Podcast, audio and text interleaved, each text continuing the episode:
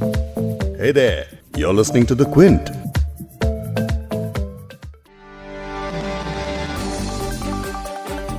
UP के अपराधी विकास दुबे के उज्जैन में पकड़े जाने के बाद उसे गिरफ़्तार किया गया या फिर उसने खुद सरेंडर किया इस पर बहस चल रही थी। इन नाटकीय गिरफ्तारी को लेकर डिबेट पूरी भी नहीं हुई थी कि शुक्रवार की सुबह विकास दुबे के एनकाउंटर की खबर सामने आ गई। गिरफ्तारी की तरह एनकाउंटर भी एकदम नाटकीय अंदाज में हुआ। एनकाउंटर को लेकर पुलिस ने जो कहानी बताई है, उस पर हर किसी ने सवाल उठाए सभी ने इसे पहले से तय स्क्रिप्ट पर आधारित कहानी करार दिया, क्योंकि इस एनकाउंटर में किसी फ़िल्म की तरह पुलिस की गाड़ी पलट जाती है और अपराधी विकास दुबे हथियार लेकर भागने लगता है। पुलिस सरेंडर करने को कहती है, लेकिन वो फायर कर देता है। इसके बाद पुलिस को आत्मरक्षा में गोलियाँ चलानी पड़ती हैं। कुछ ऐसी ही है विकास की एनकाउंटर की कहानी। क्विंट हिंदी पर आप सुन रहे हैं बिग स्टोरी। मैं हूँ आपका होस्ट वैभव पलनीटकर। आज के पॉडकास्ट में हम हिस्ट्री शीटर विकास दुबे के नाटकीय एनकाउंटर के बाद उत्तर प्रदेश पुलिस और सरकार पर उठ रहे सवालों पर बात करेंगे। इस पूरे घटनाक्रम के बारे में आपको विस्तार से बताएँगे। साथ ही इस पर चल रही सियासत पर भी बात करेंगे। पॉडकास्ट में आपको सुनाएँगे कि विकास दुबे की मौत पर शहीदों के परिजनों का क्या कहना है। वो इस एनकाउंटर को कैसे देखते हैं? कम से कम हम इस लायक हो गए हैं कि अभी अब हम अपने भाई का पिंडदान संतुष्टि से कर पाएँगे। इसके अलावा आपको सियासी पार्टियों के उठाए सवालों के बारे में भी बताएँगे। कांग्रेस महासचिव प्रियंका गांधी ने पूरे मामले को लेकर यूपी सरकार पर हमला किया है। अब ये प्रदेश की स्थिति है कि लॉ एंड ऑर्डर का जो सिचुएशन है वो एकदम बेहद बिगड़ चुका है। और इस स्थिति में विकास दुबे जैसे अपराधी फूल रहे हैं फल रहे हैं। उत्तर प्रदेश पर खास पकड़ रखने वाले पत्रकार शरद प्रधान से भी बात करेंगे और जानेंगे कि इस पूरी वारदात से क्या मैसेज जा रहा है। और ये इतना बड़ा क्रिमिनल इतनी सारी पुलिस लगी हुई और वो पिस्तौल भी छीन लेता है दो किलोमीटर भाग जाता है जबकि उसके शहर में कुछ खराबी है और तेज चल नहीं पाता वो। और उसके बाद गोली भी चला लेता है।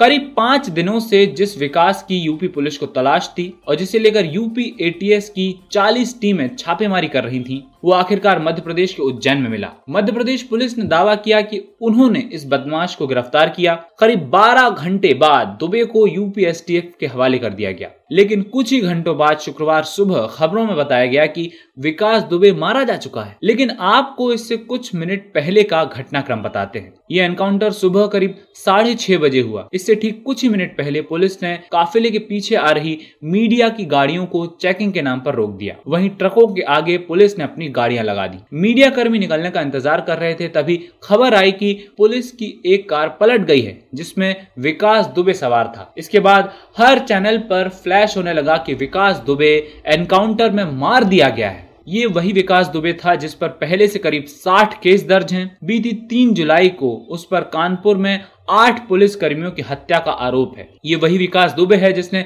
छह दिन तक पुलिस को चकमा देने के बाद यूपी से दिल्ली और फरीदाबाद होते हुए उज्जैन पहुँचने के बाद पकड़ा गया और गिरफ़्तार होते समय वो चिल्ला रहा था, मैं हूँ कानपुर वाला विकास दुबे। सबसे पहले सुन लेते हैं शहीद पुलिस के परिवार वालों का इस कथित एनकाउंटर पर क्या कहना है। आगे आप सुनेंगे शहीद डीएसपी देवेंद्र मिश्र के भाई कमलकांत, सिपाही राहुल की बहन नंदिनी और शहीद बबलू कुमार के भाई दिनेश को। कम से कम हम इस लायक हो गए हैं कि अभी अब हम अपने भाई का पिंडदान संतुष्टि से कर पाएँगे। अगर ये जीवित रहते और ये अपराधी इसी प्रकार से खुले घूमते रहते तो हमारे मन में क्लेश होता कि हम उनको ठीक से श्रद्धांजलि नहीं दे पाए। तो माननीय योगी जी ने इस लायक तो हमें कर दिया है। कि हम उनका दसवें दिन का संस्कार अच्छे से कर पाएँगे और तेरहवीं ठीक से कर पाएँगे। संतुष्ट मन से। लेकिन ये संतुष्टि सिर्फ़ पच्चीस प्रतिशत पचास प्रतिशत संतुष्टि समाज के प्रति तब आएगी जब इनके समर्थन करने वाले, इनको बचाने वाले, इनको शरण देने वाले उन सब लोगों के नाम सामने आएँगे। इसके पकड़ में आ जाने से हमें एक मौका मिला था कि ओपन हार्ट सर्जरी करके हम चारों आठ आर्टरीज को ठीक कर दें। चारों की चारों चोक चल रही है। लेकिन परिस्थिति बस समझें या कुछ भी समझें, हमने बाईपास सर्जरी करने के बजाय एंजियोप्लास्टी करके स्प्रिंग डालना, ठीक समझा स्टेंट डालना तो वो हमारी समस्या है। लेकिन ये रोग जड़ से अभी गया नहीं। और ये सारे ईमानदार और जाबाज अधिकारियों को डराना चाहते थे, इसलिए उसके शव के साथ ही विभत्सता की, उसका पैर काटा और उसके सर को विकृत किया और जलाने वाले। ऐसे दरिंदों के प्रति क्या ये नेक्सस ज़िंदा रहना चाहिए? सभी राजनीतिक दल विचार करें कोई दूध का धुला नहीं है। सब दंगे हैं हमाम में। और सरकार से यही अपील है कि और भी जो उसके संगी साथी हैं वो पकड़े जाएँ और उन पे जाँच हो। इनकाउंटर कर दिया है वो अच्छा हुआ लेकिन हमने तो मना किया इनकाउंटर का इसे तो जलाकर मौत दी जाती जब हमारे दिल को तसल्ली आती। और इनके जो लड़के हैं उनका भी इनकाउंटर किया जाए इसी तरह से। जब हमारी आत्माओं को संतुष्टि होगी मेरे बच्चे धोखे से मरवाया है। उस बच्चे को मरवाना चाहिए। जो वो है जो जो बाकी अधिकारी है जो जाके सहे हुए हैं सारे सिरने देना चाहिए। इस एनकाउंटर को लेकर सवालों के घेरे में आई यूपी एसटीएफ की तरफ़ से अब पूरी घटना का ब्यौरा दिया गया है। एसटीएफ के इस प्रेस नोट का लब्बो लुआब हम आपको सुनाते हैं। प्रेस नोट में बताया गया है कि विकास दुबे को कानपुर लाया जा रहा था। यात्रा के दौरान जिला कानपुर नगर के सचिंडी थाना क्षेत्र में कन्हैयालाल अस्पताल के सामने नेशनल हाईवे पर पहुँचते ही अचानक गाय भैंसों का झुंड भागता हुआ सड़क पर आ गया। लंबी यात्रा से थके चालक द्वारा इन जानवरों से दुर्घटना को बचाने के लिए अपने वाहन को अचानक मोड़ने पर वाहन अनियंत्रित होकर पलट गया। लेकिन यहाँ घटनाक्रम पर ध्यान दीजिए। प्रेस नोट में बताया गया है कि विकास के साथ पाँच पुलिसकर्मी बैठे थे, जो एक्सीडेंट के बाद बेहोशी की हालत में चले गए और मौके का फ़ायदा उठाकर विकास दुबे ने एक पुलिसकर्मी से पिस्तौल झपट ली और वहाँ से फरार हो गया। यानी एक ऐसा एक्सीडेंट जिसमें कार में सवार पाँच पुलिसकर्मी बेहोशी की हालत में चले गए हों और छठे शख्स विकास दुबे ने अपने होशो हवास में पिस्तौल छीनी और तेज़ी से भाग गया। इसके बाद एसटीएफ ने बताया कि विकास को ज़िंदा पकड़ने की कोशिश की गई, लेकिन उसने पुलिस पर फायर कर दिया, जिसके बाद सेल्फ डिफेंस में पुलिस को गोली चलानी पड़ी और दुबे घायल होकर गिर गया। उसे अस्पताल ले जाया गया, जहाँ उसे मृत घोषित कर दिया। पुलिस दल से दो लोग घायल हुए हैं जिनका इलाज चल रहा है। लेकिन पुलिस की इस एनकाउंटर थ्योरी पर कई सवाल उठ रहे हैं। विकास ने जब एक दिन पहले ही बिना किसी विरोध की अपनी गिरफ्तारी दे दी थी तो दूसरे दिन वो यूपी एसटीएफ के हथियारों से लैस अधिकारियों और जवानों के बीच से भागने की कोशिश कैसे कर सकता है? वो भी जब उसका एक पैर ठीक नहीं हो और दूसरा एक्सीडेंट भी हो रखा विकास ने पुलिस का हथियार छीनने की कोशिश कैसे की? इतनी हत्याओं के आरोपी और ऐसे खतरनाक अपराधी को क्या हथकड़ी नहीं लगाई गई थी? अब उन सवालों का जवाब कैसे मिल पाएगा कि दुबे के विकास में किन सफ़ेद पोष नेताओं और पुलिस कर्मियों का हाथ था? एक सवाल ये भी उठ रहा है कि क्या सबसे बेहतर टीम यानी एसटीएफ के अधिकारी या जवान अपने हथियार ऐसे छीनने दे सकते हैं? इन सभी सवालों के साथ अब विपक्ष भी योगी सरकार पर हमलावर है। बीएसपी से लेकर समाजवादी पार्टी और कांग्रेस हर कोई इस पूरे एनकाउंटर की उच्च स्तरीय जाँच की मांग कर रहे हैं। ताकि दूध का दूध और पानी का पानी हो सके। बीएसपी नेता मायावती ने सुप्रीम कोर्ट की निगरानी में जाँच की मांग की है। इसके अलावा प्रियंका गांधी और समाजवादी पार्टी के प्रवक्ता अनुराग भदौरिया ने भी सवाल उठाए हैं। सारा देश देख रहा है कि भाजपा सरकार ने उत्तर प्रदेश को अपराध प्रदेश में बदल डाला है। उनके अपने सरकारी आंकड़ों के मुताबिक बच्चों पर अपराध में नंबर एक पे है। दलितों पर अपराध में नंबर एक पे हैं, महिलाओं पर अपराध में नंबर एक पे हैं, अवैध असलाहों और हथियारों के मामले में नंबर एक पे हैं। हथियारों में नंबर एक पे हैं। अब ये प्रदेश की स्थिति है कि लॉ एंड ऑर्डर का जो सिचुएशन है, वो एकदम बेहद बिगड़ चुका है। और इस स्थिति में विकास दुबे जैसे अपराधी फूल रहे हैं, फल रहे हैं। इनके बड़े बड़े व्यापार हैं खुले आम अपराध करते हैं, कोई रोकने वाला नहीं हो। पूरा प्रदेश इस बात को जानता है कि इनका संरक्षण राजनीतिक सोर्सेज से होता है, इनका संरक्षण जो सत्ता में है, उनसे होता है। सब देख रहे हैं और सब जान रहे हैं। तो अब विकास दुबे के इनकाउंटर के बाद जो आठ पुलिसकर्मी शहीद हुए हैं, उनके परिजनों को हम किस तरह से भरोसा दिला सकते हैं कि उनको न्याय मिल रहा है, कि उनकी शहादत व्यर्थ नहीं हुई? कांग्रेस पार्टी की ये मांग है कि सुप्रीम कोर्ट के सिटिंग जज, एक मौजूदा जज द्वारा एक न्यायिक जाँच हो, जो पूरे कानपुर कांड का पूरी तरह से उसमें जाँच करके जो असलियत है, वो जनता के सामने रखे। जिन्होंने विकास दुबे जैसे अपराधी का, की परवरिश की, उन्हें पाला पोसा, उनकी असलियत सामने आनी चाहिए।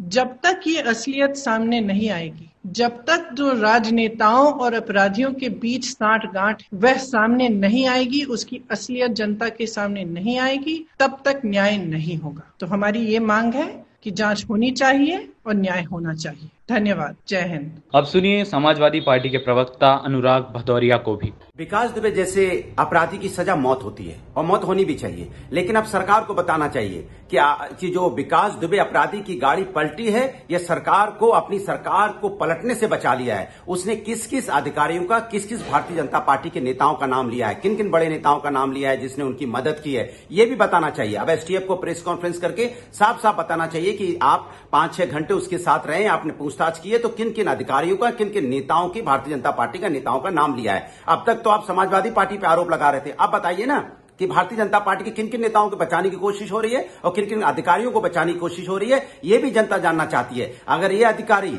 और ये नेता आज भी बच जाएँगे तो समझिए आने वाले दिनों में कैसे कैसे अपराधियों को ये पैदा करेंगे। इसलिए विकास दुबे की सजा तो मौत होती है, लेकिन दूसरा विकास दुबे जैसे अपराधी पैदा ना हो पाए, इसलिए उन भारतीय जनता पार्टी के नेताओं का, अधिकारियों का नाम सार्वजनिक कीजिए, जिसका नाम उसने बताया है। दो जुलाई को कानपुर के बिकरू गाँव में आठ पुलिस वाले एनकाउंटर में शहीद हुए। इसके बाद यूपी पुलिस ने आठ दिन में विकास दुबे से जुड़े छह लोगों को एनकाउंटर में मार गिराया है। विकास के माँ प्रेम प्रकाश पांडे, अतुल दुबे अमर दुबे, प्रभात मिश्रा, बउआ दुबे और विकास दुबे। एक एक करके एनकाउंटर में इनकी मौत हुई। ज़्यादातर एनकाउंटर में पुलिस ने एक जैसी थ्योरी दी है। भागने की कोशिश की, पुलिस पर फायर किया और क्रॉस फायरिंग में मारा गया। अगर हिस्ट्री शीटर विकास दुबे ज़िंदा होता तो उसे रिमांड पर लेकर पूछताछ होती। पुलिस पॉलिटिक्स और क्राइम के नेक्सस पर काफ़ी कुछ बातें उजागर होती। लेकिन अब विकास नहीं है। कई सारे लोग इस जाँच में जो घेरे में आ सकते थे, अब वो बच सकते हैं। सुनिए वरिष्ठ पत्रकार शरद प्रधान को, वो पुलिस और सरकार के रवैये पर कई अहम सवाल खड़े कर रहे हैं। जिस तरीके से एनकाउंटर हुआ है मतलब शर्मनाक तरीके से ये एनकाउंटर पुलिस को अपनी आँख की भी शर्म नहीं रह गई है। जी। अपने नेताओं को खुश करने के लिए इस तरीके का एनकाउंटर भी और भी फर्जी एनकाउंटर होते हैं। हम्म। लेकिन एनकाउंटर में थोड़ी कम से कम ऐसे किया जाता है कि कम से कम दिखे तो कि हाँ वाकई में थोड़ा बहुत था। और ये इतना बड़ा क्रिमिनल इतनी सारी पुलिस लगी हुई और वो पिस्तौल भी छीन लेता है पुलिस वालों की। हम्म। और दो किलोमीटर भाग जाता है जबकि उसके पैर में कुछ खराबी है तेज चल नहीं पाता वो। और उसके बाद गोली भी चला लेता है। हम्म। अगर ऐसा अगर ये सच है तो किन उन पुलिस वालों की जिनकी पिस्तौल छीनी उनको तो नौकरी से निकाल देना चाहिए। हम्म। तो क्योंकि वो पुलिस लायक तो है नहीं। और जितनी पुलिस पार्टी गई थी सबको सस्पेंड कर देना चाहिए। वो तो हुआ नहीं। तो हम्म। ये साफ़ ज़ाहिर होता है कि इनको ये डायरेक्शन दिया गया है कि उस आदमी को ज़िंदा नहीं चाहिए हमें। अब लोकतंत्र में ये कितना भी आप ठीक है करें क्रिमिनल को मारने से मुझे कोई एतराज़ नहीं। हम्म। क्रिमिनल का बुरा ही होना चाहिए। हम्म। लेकिन लोकतंत्र में कुछ कानून व्यवस्था है कुछ क्रिमिनल जस्टिस का सिस्टम है वो तो फॉलो होना चाहिए। तो ऐसे लगने लगा है कि लोकतंत्र ही वैसे ही लगता था काफ़ी दिन से जैसे मीडिया के ऊपर इंटरप्रिटेशन हो रहा था। लोकतंत्र काफ़ी खतरे में था। जी। अब तो लगता है तो गुड बाय कहा जा रहा है। जैसे ही इस कथित एनकाउंटर की खबर आई तो हर किसी को लगा कि जो अनुमान लगाया जा रहा था वो सही साबित हुआ। अब ये जाँच का विषय है कि एनकाउंटर वाकई में सेल्फ डिफेंस में हुआ या फिर पुलिस ने पहले से ही विकास के भविष्य पर फैसला ले लिया था। एक अपराधी को फांसी के फंदे पर लटकना हर कोई देखना चाहता है। लेकिन पुलिस के हाथों फैसला होना कितना सही है? क्योंकि आज भी लोग कानून और न्याय व्यवस्था पर भरोसा रखते हैं। ये हमारे लोकतंत्र का अहम हिस्सा है। ऐसे एनकाउंटर पर बिना जाँच के ताली बजाना हमारे समाज को पुलिस या राज की तरफ़ धकेलने जैसा है। लेकिन निष्पक्ष जाँच से ही पूरे मामले की तस्वीर साफ़ हो सकती है। इस पॉडकास्ट के एडिटर है नीरज गुप्ता और इसे प्रोड्यूस किया है आपके होस्ट वैभव पलनीटकर और फबेहा सैयद ने। अगर आपको द बिग स्टोरी सुनना पसंद है तो क्विंट हिंदी की वेबसाइट पर लॉग ऑन कीजिए और हमारे पॉडकास्ट सेक्शन का मज़ा लीजिए।